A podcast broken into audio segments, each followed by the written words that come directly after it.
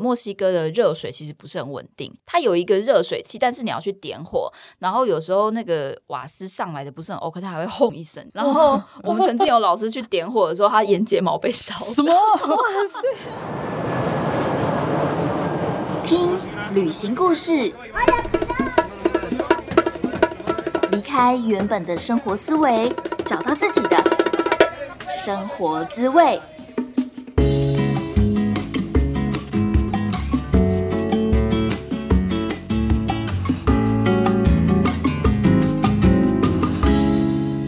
到贾斯米游牧生活，我是 Jasmine。今天这一集非常的特别，我们现场有三个 podcaster，对，然后我们分别待过不一样的国家，一个是在美洲的东部，美洲的东岸是纽约。然后一个是美国的西岸，在旧金山，而我算是在中美洲墨西哥城。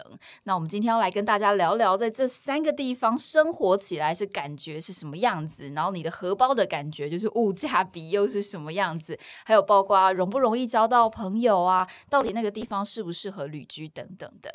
好，现在我们就直接欢迎我们现场的来宾。首先，第一位是声音艺术家 Kino。嗨，大家好，贾斯米的游牧生活的听众，我是 Kino。接下来我们欢迎的是 Sherry。嗨，大家好。我是 Sheryl 雪瑞，哎，对不起，我刚刚发音可能不太正确，是 Sheryl，对，Sheryl，Sheryl，那个舌音啊，有一个叫雪瑞就好，叫 OK OK，好好，雪瑞。对，那雪瑞，你的那个 podcast 叫做跨界生活家，主要是在聊什么的？主要是在聊算是个人成长啊，然后还有一些线上的自学资源这样。那 Kino 呢？其实我们的那个节目片头，嗯，就是 Kino 设计。Oh yeah, yeah, that's me. Yeah，邀请到本尊来现场，也非常荣幸。我觉得设计影片都非常好玩，因为我们有很多相同的想法。嗯，然后本身就是在做 podcast 设计嘛。那我自己的节目。叫做艺术家制造公司，也是在讲一些声音啊，或是艺术的应用整合，然后还有一些我自己个人喜欢的兴趣了，身心灵相关的主题这样子。嗯嗯嗯，对对对对，了解。好，第一个问题就是为什么你们要到一个遥远的地方去讨生活，或者是去念书？到底当初出发的原因是什么？嗯，我先讲吗？好，Kino 先讲。哦，因为我们都在美国嘛。对。好，我去美国二零一八年八月，嗯，对我是去念 master，对，然后也是工作几年之后，觉得在台湾好无聊，就是有一种逃避的心态。我真的就是认真讲，那是黑暗面，就是我想要丢掉我在台湾所有我做过的事情，重新。换一个人生出发，嗯嗯，所以那个心情心境啊是比较逃难的感觉。对，对我想要到美国去去感受一下，如果说完全不一样生活会长什么样子，但不是真的只是为为了这个，也是为了说换一个职业。对。对，艺术家这个职业在纽约来说是特别有市场的，他们的整个市场体系是可以支撑艺术家去去从事他们想要从事的。就是比较完善啊，比较这个商业导向啊，整合都是比较完整一点点。然后加上我的背景，因为念电影嘛，然后也有做录音，那我就觉得，其实如果做艺术家，可以是发展的很全面，也可以当主要收入的话，这会比较符合我对于理想生活的期待。对，比较不像亚洲社会会一直觉得，呃，你出了社会就是学技能，然后工作赚钱、存钱、赚钱、存钱，那个东西让我很痛苦。就是因为这样，我才决定那就。想换一个职业，看看这样的身份是不是可以有不同的生活方式。哦，所以你本来出发之前就有预计你是要往艺术家发展的，是这样吗？嗯，也不敢这么说，因为我们从小都会觉得当艺术家会饿死啊。嗯，我也不敢跟人家说我要去做艺术家，但是我内心是这么觉得的。对做艺术家可以发展的企业化的话，那我会很想用艺术家这个职业去去生活。因为如果你是说你是设计师。导演什么，你都还是有一种被控制的感觉哦。你还是在做客户的东西啊，对，你还是在。如果你是接案子，可是你如果是有钱的导演，你就可以拍自己想要的东西。那真的不知道是李安几岁时候才变成李安。就我我我不能确定我几岁可以功成名就嘛？那艺术家就算没有名，他还是可以靠这个市场体系去支持他。对，至少他的生活形态是很很 free 的。嗯嗯嗯。对，然后我想去了解，所以就先从念 master 开始。对对。那你的那个科系的名称是 fine art。fine art 的纯艺术，纯艺术，对 fine art。所以不是说特别 focus 在声音艺术上面。嗯，你可以自己决定你要 focus 在哪一个主题。对，因为纯艺术它就很广嘛。对对，所有东西都可以叫纯艺术。里面可能有一些人的背景就是念生物医学啊，然后呃老师啊，背景特别非常奇怪。念生物医学，他们拿呃来做纯艺术的创作的时候，他们就会把比如说眼泪嗯。汲取出来放入盐，然后那个盐跟水结合出来的结晶印出来，变成 print art。他真的就是想办法哭，或是刚好哭的时候把眼泪，嗯，对他真的认真哭。哦，汲取自己的眼泪。所以不同的专业背景下做出的纯艺术不一样。对对对对，就看你使用的媒介是什么，你会比较好跟外界沟通的说法就是哦，我可能常使用声音，那我就是声音艺术家；我常常使用表演，那我就是表演艺术家。嗯，可是其实真相是。真相是没有人是绝对的声音艺术家或者表演艺术家，大家到最后那个每一才都会混在一起。对对对对，只是说斜杠斜杠斜杠。对对对对对对对，到最后也可能跑去捏陶，那我可能也是变成陶艺艺术家。就是 其实那个中心核心思想还是主题啦，你的个人风格是什么？对，嗯，了解。那 Sherry 呢？你那时候为什么会去旧金山？我是去年去年去旧金山的，然后我还记得那时候是因为。工作算上面一个转换，那时候原本在电商，然后做的很累，然后电商就是电子商务相关的公司，然后做的很累，决定就是也是算是一个重新出发吧，沉淀休息一下这样子，有点像 Kino 要去纽约那种心境，但是一开始只是想说去放假休息一阵子，然后再回台湾找工作，可是去了美国以后待一阵子。我那时候跟就是在前就前男友分开，对，就前男友分开，然后我就觉得说，好像是时候该为自己就是试试看，就是在旧金山生活，对，然后所以就在旧金山的时候开始自己接案子啊，然后有一些收入，然后就莫名其妙就在那边默默就住下来，就越住越久，觉得哎好像还 OK，收入还可以，然后就在在延长，在延长，在延长，大概是这样子。然后其实中间也有一度就是很想要搬去滨州，有去滨州一小段时间，可是。因为疫情的关系，不然原本其实我现在这段时间应该就是住在滨州，哦，就是就是都被逼着回台湾，对啊，但是因为疫情关系就回台湾了。对对对对，哇，我们三个有一个共同点，现在换我，就是 我去墨西哥的原因，我一直在逃难。哦，对我那时候感情跟工作都觉得遇到人生的瓶颈啊，你们都是因为感情，感情逼大家的人生有一个对对对新革命，然后就觉得我很需要找到一个崭新的自己。嗯，对我很需要展开一个新生活的感觉。等一下，所以你也是在感情分手之后出国吗？其实我是不算是分的很干净，就是我们一直还藕断丝连，嗯，然后甚至彼此都已经有其他约会的对象，但是还是一直断不掉，嗯，然后我就觉得，而且就是我觉得对方就是不是很 OK 的一个男生，可以在这边讲，对，但是就觉得说。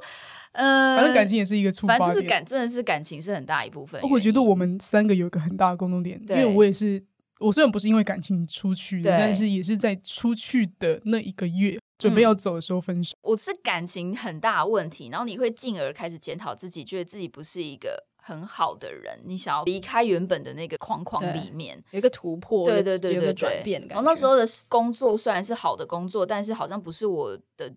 喜欢的职业这样子的感觉，对，就觉得它只是一份工作。然后我希望真的找到一件自己很喜欢的事情，然后也很喜欢自己。其实主要是我真的太喜欢旅行啦，所以我就想要学怎么当华语老师，这也是另外一个很大的原因。哦，为了要能边走边玩，对对对对对对，选择设计你的工作，对对对对，没错没错，是这样。哦，那大家都很像哎，对啊，这样反而发展出我们各自的对啊，对，所以才会这样子出去。你这样讲来说，我的这个原因也是一样的，因为要做艺术家，不是真的要定点做，其实艺术家就是可以跑来跑去的，嗯哼，对，就没有人可以管你要做什么，你的创作本身就卖钱，所以人家给你一笔钱之后，你就可以拿着这笔钱的预算去设计你要住哪，然后伙食费啊、住宿费、包包包，然后告诉人家说，哦，你这个预算我可以做多少事，那一个月、两个月我要住在哪？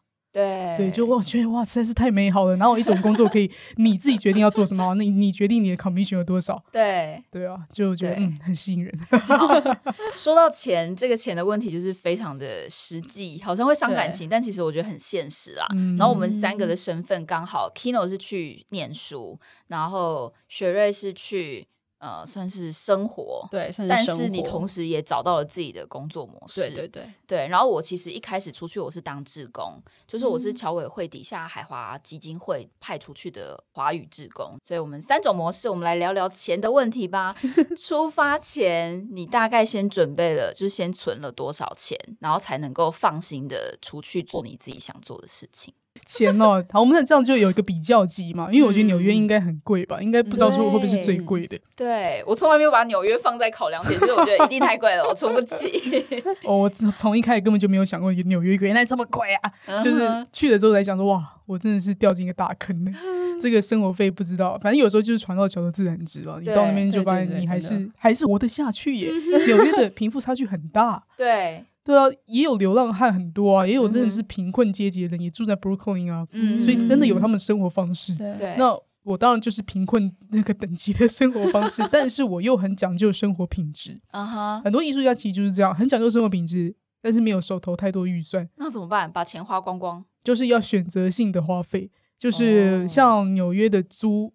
金租屋来说的话，我的套房算是非常无敌的便宜，嗯，八百五美金，这样大概台币多少？八两万两万三万，对对，两三万雅房，然后厕所我们是共用，只有雅房要两万四到三万块，对对，这而且是最低价，正常找到的雅房应该是一千美，一千美金三万块。那我的两万出头就已经哇偷笑了。是那种分租还是说家庭式的雅房？家庭式的，家庭式的雅，家庭式的。然后我们就是我先去租下来这个这个整整层的房子，然后在网络上找台湾人的社团去找室友，这样大家都会。把我们的客厅给分租出去，因为因为很贵嘛，所以几乎所有人家的客厅都是一个房间，连客厅也是一个房间。但是那个客厅有门吗？没有啊，没有，他就睡沙发。所以客厅的人是最便宜，六百五美金。他他也可以睡床啊，因为我们那一般来说美国的家租的都是没有家具的，对你就是自己买。所以你自己去隔空间，像我们就用窗帘把那个钉在墙上啊，或者是有很多人就用书柜 挡住。只是你如果在厨房煮饭的话，那个住在客厅的人会一直对对对被攻击。对啊，但这个租金就差不多。你看我以我来说八百五，然后加水电费都要自己签，网络也要自己签。对，所以我平均光是洗衣服啊这种居家的开销就是一千美，而且这真的很便宜状态哦。而且我是我还住在 Brooklyn 哦，我还不是住在 Manhattan。然后生活费，因为我是买菜嘛，就是吃的很省，一天吃两餐就好了。早餐，早餐 cereal，对对，然后买 cereal，然后加 bagel 或 cereal 加吐司，这样子可以一周干掉，这样子。每一周只要一周买好份的，就每天都是一样的。然后晚上也是意大利面煮一份，对，一周量的，然后吃。所以整个抓下来，其实真的可以一千五美，一千五美打掉一个月。但是真的很节省，真的。如果说你要偶尔出去外面 bar 小酌啊，然后因为我因为我们是以学生身份签证去，所以我们去看展览什么都不不用钱，这个还蛮好的。嗯嗯嗯。但是除了那个以外，你当然还是会想要参加一些 event 啊，然后 event 也是要花钱。但是很妙的是，纽约的 event 比台湾便宜很多，这是相反的。怎么会这样？在纽约买东西买衣服比台台湾便宜很多，比吃东西便宜。你买一件。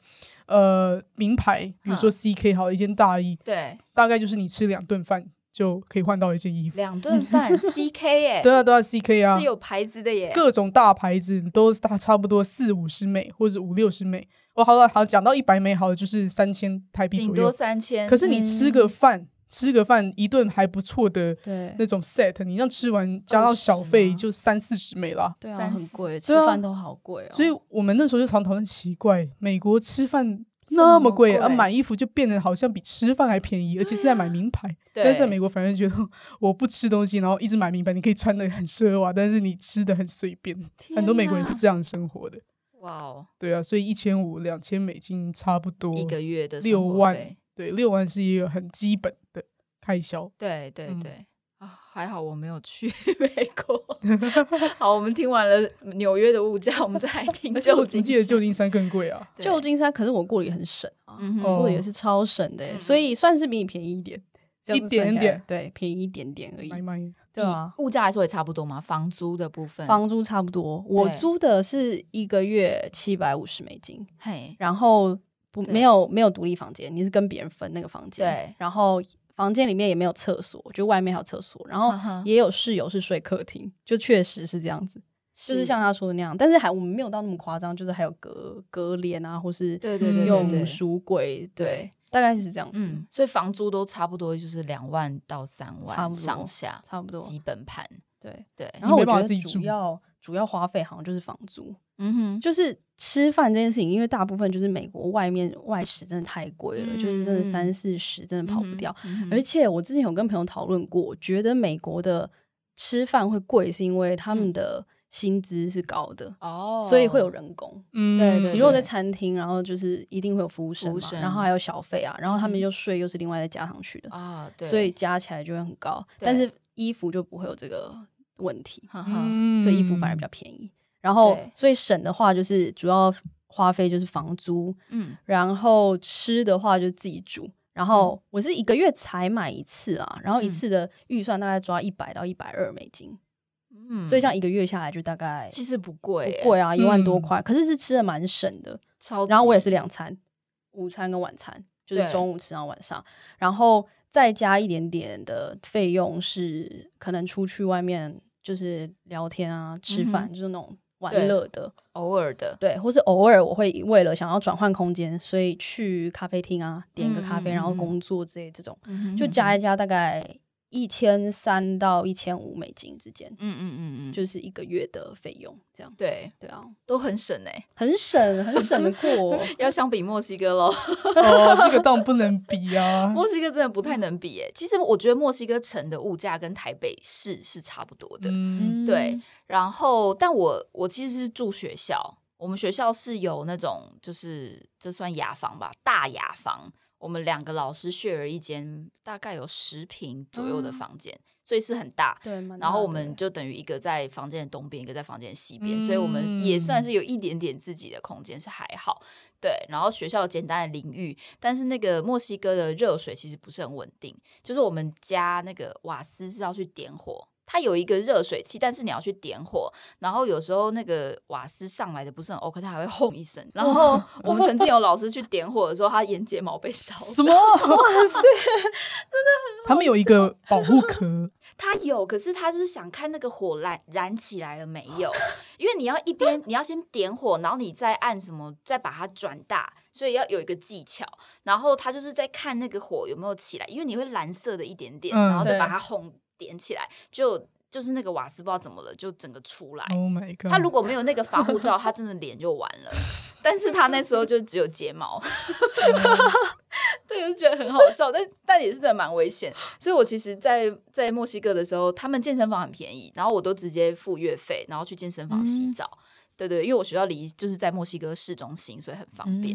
对，但是你如果住在外面的话，可能大概五千 peso 左右，五千 peso 大概是七千五台币，然后你就可以有大套房或者是一层楼，一一层哦。对，就是哇，是不错的那种一层。其实简单的一层楼，可能很小的客厅跟厨房。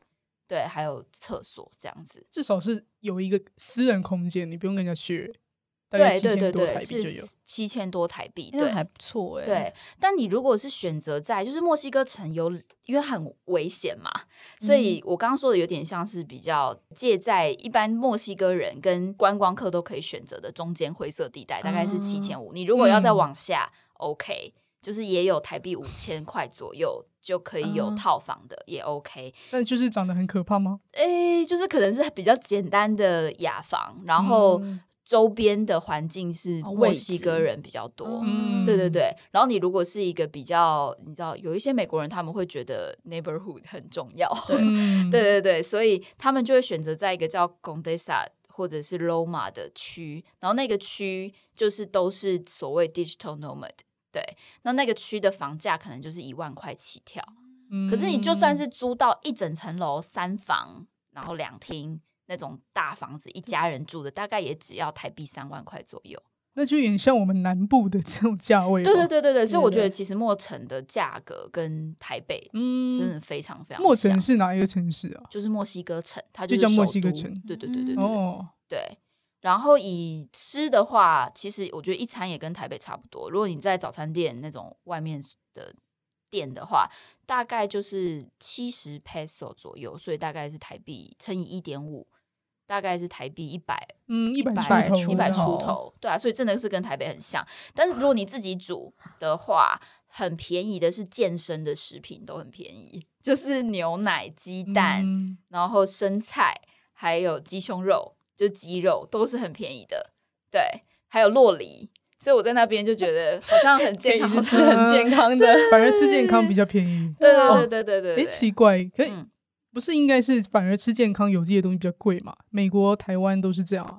这些我刚刚讲的东西都是健身的人喜欢吃的哦，蛋白质高的东西的对对对对对，然后或是蔬菜这些东西去市场买都很便宜。像牛奶最大罐的大概才台币五十块。真的哦，然后他们他们的牛那个奶头应该都头被挤烂。对，然后鸡肉一整只鸡，你去买一只烤鸡就跟 Costco 的价钱差不多。哦，对，就一百差上下。可这个价钱就是让人家很恐惧，到底是背后是怎么样来的？哦，哎，我也对我有想过这个问题。可是因为我们其实我们一开始去是自工，然后后来的薪水也很低，算是台湾最低薪资啊，所以我们都会妥协。就是 去很便宜的当地人的超市，对，就出国就有一种反正可以生存下来就好了啦。对对对对对，所以一个月生活费一个礼拜可能一千 peso 就很够了吧？一千 peso 大概一千五台币。嗯，如果是生活费不包括房租的话，对，哎，真的是蛮便宜，而且一千块 peso 其实还蛮 OK 的。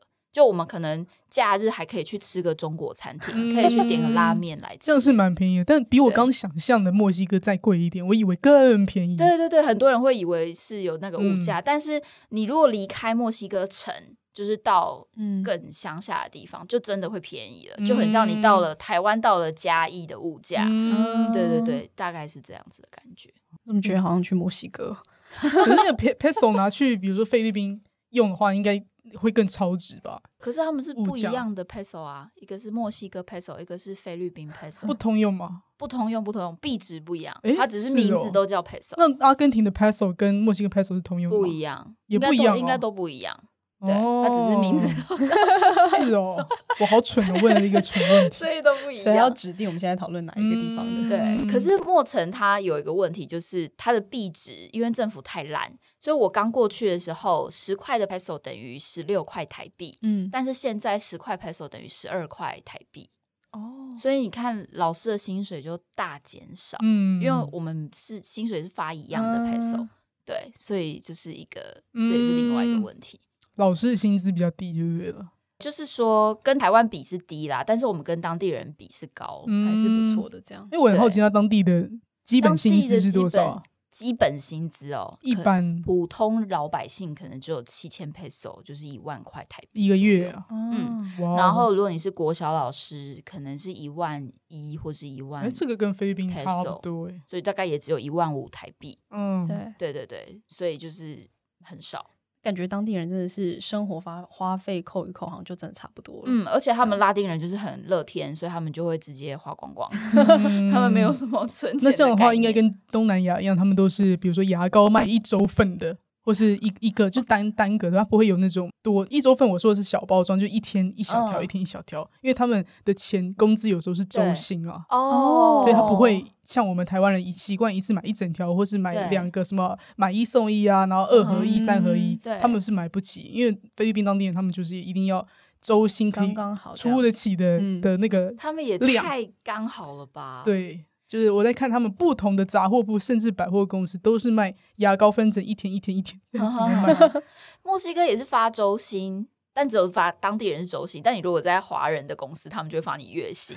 对，可是我们我没有遇过牙膏比较少份的问题，就是跟台湾是一样的。这蛮特别的。我们再来聊聊比较文化的部分，就是如果你要去参加一些语言交换的活动啊，还是看展览啊什么的，你觉得这个方面在当地的城市是怎么样？纽约先来，纽约的文化哦，嗯，纽约就是一个哦，真的很多，就是一般人去纽约观光会觉得哇，这个这城市好多东西好乱哦，人大家走路好快哦，然后不知道去哪玩，因为纽约的文化是很内在的。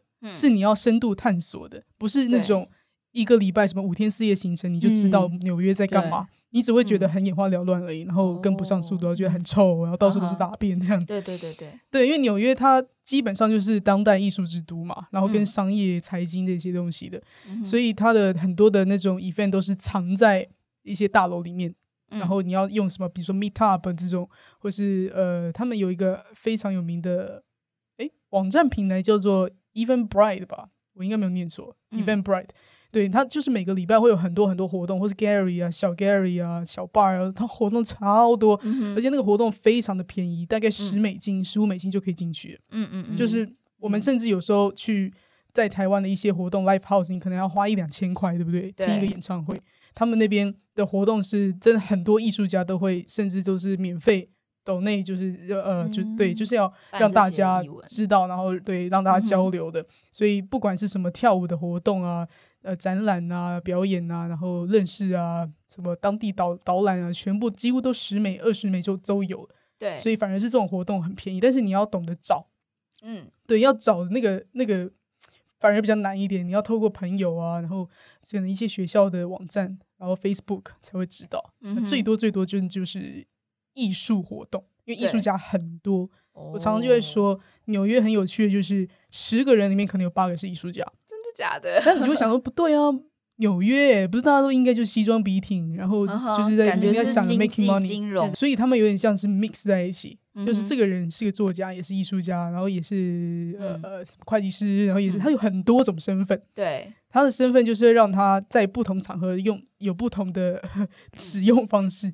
因为艺术、艺术家跟艺术，还有开 gallery，在纽约来说是是有点像是必备，有点像对台湾来说，我去咖啡厅就一定要文青、要猫这种感觉，就是人给人的感觉就是你要结合这个东西才会有看头，已经变成一个常态哦。对你没有艺术家在里面，就觉得嗯，你好像不怎么没有灵魂，然后你可能生意就会很差。对，所以就算他是瑜伽老师，他就说他是艺术家，他不会说我是瑜伽老师。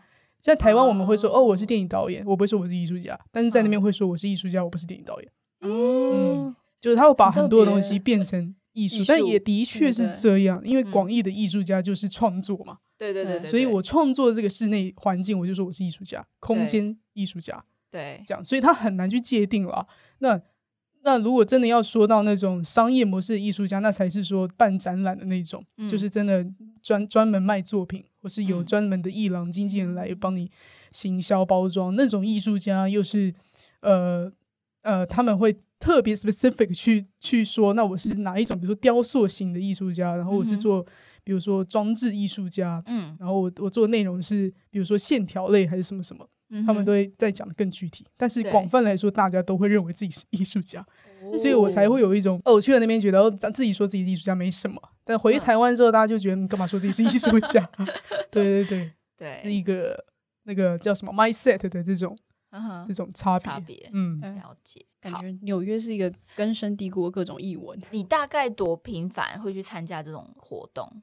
我自己是蛮宅的，我因为我我真的是想省钱，但是我发现那些就算跟我一样家庭不是很富裕的，比如说中南美洲的啊、欧洲的来的那些来念书也好、来工作也好的人。他们也很蛮常参加活动，但是他们的消费也不高啊，就是一瓶啤酒，因为酒很便宜。嗯，对对，啤酒很便宜。他们参加活动就是真的都是一群聚在一起听音乐、聊天，然后一直聊天。中南美洲就是这样。对没事就聊天。那我们亚洲人就有一种，我去了有要有一个 topic 嘛。对对对对。我至少去要觉得我在干嘛，不是来了然后就看到一群人，然后你就随便走去，然后看到有人出现在你面前就跟他讲话 然后讲完话然后也不知道认识的谁就哎回家了，就这样。他们的生活常态就是这样，很容易这样。如果像这样的活动，我自己是没有那么。爱参加，真的就是我身边的人去，我才为了哦陪他们去而去。对。对啊，不然就是或是特别主题你有兴趣，你才会过去。对，这他们的排解压力的方式好像就是这样，所以你真的甚至可以比如说走在 Brooklyn 一条路上，然后看到有一群人聚在一个 rooftop 聊天，你就可以直接走上去，然后直接拿瓶啤酒就就是乱录哎，就你就可以乱加入，然后你不会觉得怎么样，反正就是 open 这样。我觉得这是他们交朋友的方式哎，他们很习惯这种。这算类 house party 吗？就是他们超级常跟一群陌生人聊天跟讲话，然后也不会觉得不自在，或是他们已经习惯了这种不自在，然后他们觉得这样子很好，就是你可以认识，你有无限的可能啊！你可能就是认识了一个很酷的人，然后就可以跟人家说：“哎，我认识叉叉叉，你要不要认识叉叉叉？”还真的是这样，我我身边的朋友啊，就是他们就很多人是因为这样认识了自己的伴侣，然后就结婚了。我是不是应该 朝这个方向也要多去？参加这种活动，对对对，不要设限这样。对，那旧金山呢？是否也是这样？旧金山，对啊，旧金山也蛮多这种活动。而且，但是我那时候在选地点住的地方的时候，我特别想说，我不想要住在旧金山市区。嗯，然后我特别选位置是在 Berkeley 附近，就伯克利大学附近。然后那时候分住的时候也是大学生，然后也有一些研究生啦，这样。对。那时候，所以参加活动很尝试，就是室友他们就说：“哎，有什么东西，有什么有趣的活动，然后找我一起去。”嗯，然后网络上他们也蛮多 meet up 的，因为那边就是新创公司很多。对，然后但是很多这种聚会会要到旧金山的市中心去。嗯，然后我我通常会有点懒，我通常会找就是学校附近的。但是那时候我其实也有参加一些像是瑜伽课，然后我还曾经有过。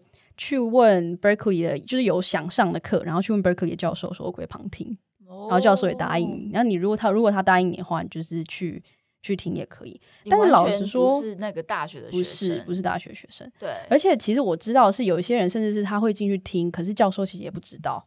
如果是大班级，其实教授也不知道，他们就是蛮蛮自由的。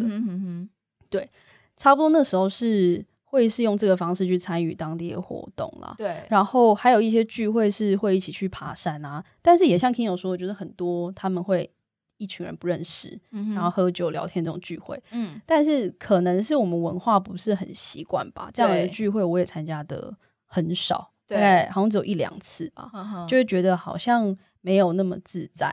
不过我有在想说，也许时间待更久，就会越来越自在，这样子的有差有差，对啊。嗯，在墨西哥的状况是因为墨西哥很多美国人，其实对很多美国人，然后也很多墨西哥人，他们想要学英文。就他们的西班牙文口音蛮重的，对，所以他们有些人会想要学英文，所以有非常多语言交换的活动。其实我前男友他就是一个 organizer，他是一个英文老师，也是 event 的办活动的人，所以我就是因为这样子，然后就参加了比较多的他的活动，像是他是结合桌游跟语言交换，然后也有的类型是上课。你是因为参加他的课程，所以坠入爱河吗？这是另外一个故事啊，对对对。但是我一开始确实 跟他会觉得，哎，这个人很可以当朋友，或是很可以约出来聊聊，就是因为我觉得我们都是语文的老师，然后我也觉得我一直在工作，一直是很无聊的，然后我很需要一点 social，对对对对，所以就开始去参加活动。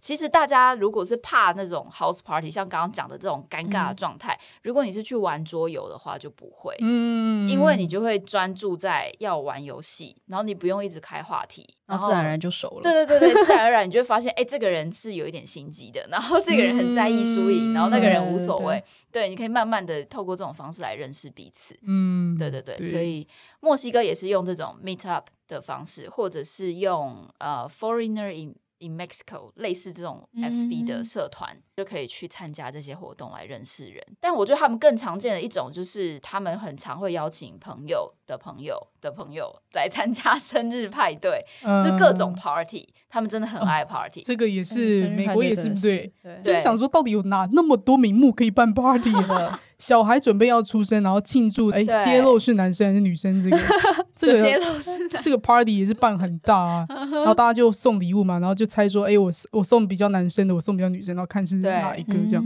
对对对对对对，嗯，没错。还有礼物清单啊，外国人不都是会呃不直接收你随机送的礼物，他们就开一个清单嘛，然后你自己，哎，那个现在 Amazon 它有这个功能呢。Amazon，他你看可以开那个 gift list，然后你就发那个链接给大家，大家自己去上面认领。对，你要送礼物，对。对，然后就直接 Amazon 就直接寄到那一天现场，然后大家就呃拆礼物，就说哦这是谁送，好方便哦，超方便。而且我听说，比如说你想要拿到十个礼物，但你可能可以列五十个清单。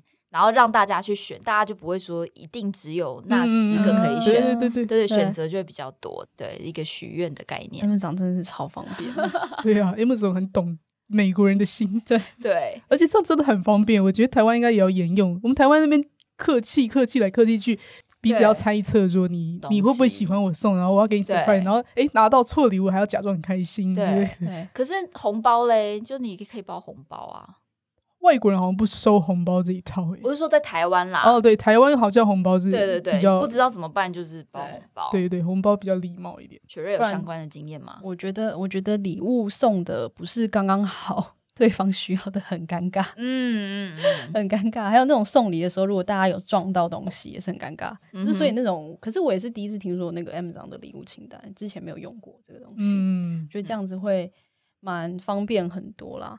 但是我觉得聚会。呃，这件事情就是送礼物，嗯，还蛮常见的，尤其是生日聚会，可能是刚好在大学城那附近，所以生日聚会，然后朋友朋友来，然后带礼物去，这种东西蛮常见的。可是如果因为通常可能都是一群朋友嘛，然后在朋友朋友这样子，所以大家往往会问说，哦，这寿星很喜欢什么，所以才会有那种礼物撞到的情况。嗯，嗯然后这种时候就觉得蛮尴尬的，这样，嗯对啊。我想要补充一个，嗯，关于这种文化或者是办活动的事情，就是我之前在那边帮前男友办生日派对，然后我们是一群人，就是默默的帮他办 party。我们本来是假装本来有一个 event，但我们就把那个 event 提前，然后帮他给他一个 surprise 这样子。对，然后后来那个 event 结束以后，墨西哥人就起哄，就说要续托啊什么什么的，然后大家就说要去他的他家。其实我们是完全没有准备。然后他也就好吧，你们要来就来吧。然后我们就到了他家，他家其实就是也没有很大，就一层楼这样。但是那个小客厅就挤了十几二十个人，然后我就很紧张的想要呃招呼每一个人，就我就觉得你要应该要，比如沙发已经坐满了，那要把瑜伽垫拿出来，让他们坐在地上等等的。他叫做 J O N John，然后 John 就是一直说你不用管他们，他们自己会来。然后我我也一直想要倒饮料给他们喝，然后他的意思就是说，你不需要做这些，你不是服务生，你好好跟他们聊天就好。我希望我的朋友，哎，我的女朋友认识我的朋友们，他们有好的交流，让他们自己飞定自己。对对对对。然后我那个时候真的有一个很文化上的冲击，就是觉得说我整个妈妈上身哎，哎，可是对，如果是我，我也会 concern 哎，对，我也会变成这样这样子。没办法享受过类似的事情，然后也是被这样子，就是朋友就说，其实你不需要这样子，没关系。对，那时候真的有一种很冲突的感觉，觉得好像应该要这样子做，要不然你就不尊重你的客人。以我们从小到大的教育是这样子，但是以他们的教育来说，我反而变成一个服务别人的小妹 那种感觉。嗯，对对对。哎，你说到这个啊，我有一个同学，他三十六岁吧，墨西哥人，他超级喜欢。就是很突如其来的邀请大家去他家，这种很突如其来。比如说他今天去，呃，今天我们有一个 exhibition 结束之后，大家会去，哎，其实他们也蛮爱唱卡拉 OK 的。对对对，我们会去去唱卡拉 OK，但是我们就唱一些大家都懂，像 Oasis 啊那些，然后大家都会唱。各个国家人都可以一起唱，唱完之后他就说：“哦，我现在喝酒喝很开心，到了我今天晚上全部都来，也是小小的一个套房，然后全部 二三十人要挤到他家，对，而且大家都已经是喝的烂醉，然后这时候就是街上发疯，就全部一路这样跑去这个人墨西哥人家。然后我要讲这个事情为什么呢？因为这个墨西哥人就让我对墨西哥人的开放有一点 surprise。嗯，他的开放就是每一次有这种机会的时候，他就会在里面大乱斗。”大乱就是会在里面跟其中一个人发生关系之类哇！然后隔天，隔天我就会听说，哎，有有一个美国同学昨天去那个墨西哥那，然后他们就怎么样了？不是在同一个套房吧？他们有一站到另外一个地方吧？Maybe 吧，但是大家都在哦。大家都在。我因我因为我那天没有去，我不在现场，所以我不知道。但是我知道大家都在，但是他可能他们可能 maybe 在房间之类的。但就是一个大家都在的状态。哇哦！对，就觉得哇哦，墨西哥人好开放哦，这样。哇塞，跟美国人真是 match。哦，他做完这件事之后结束之后，大家还是很很开心很、friendly。对他们真的会无所谓耶。对啊，真的。所以墨西哥人是跟美国人一样，这个是性开放是很 OK 的，很 OK，对，而且男女不拘哦。对，男女不拘，异性恋也是哦。异性恋今天说，哦，我今天跟一个同性，哎，蛮酷的，很 fresh，然后跟你分享一下，嗯，这个心得大概是这样这样的。对对对对对对，我觉得他们真的会这样子，没有错。而且，呃，我听到很多的在墨西哥的男生跟我分享说，他们最近交往一个女生，然后这个女生不 OK。就是这个女生劈腿啊，对，就是在墨西哥，不只是男生可能会多情或者是劈腿，但是女生也是一样，对他们真的是一个多情文化的社会。好，我们今天非常谢谢邀请到 Kino 还有谢谢 Jasmine，谢谢谢谢各位听众。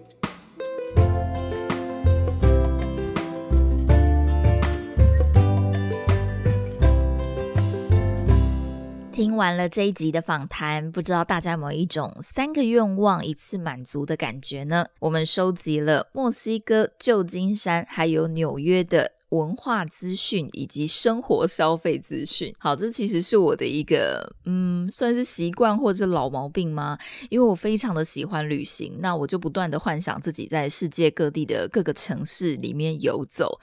但是呢，在你还没有到达那个城市以前，你总是要先了解一下当地的物价，或是当地的文化、当地的天气，能不能够交到好朋友，天气是不是你喜欢的，治安是不是安全的。我非常的喜欢问我所有的朋友这些问题，我一定会问他们去过哪些国家，在哪里住过，然后进而来考量，诶，这个地方也许我未来可以去走走看。也希望今天这集节目可以带给你同样的感觉。不知道大家听完会不会觉得意犹未尽？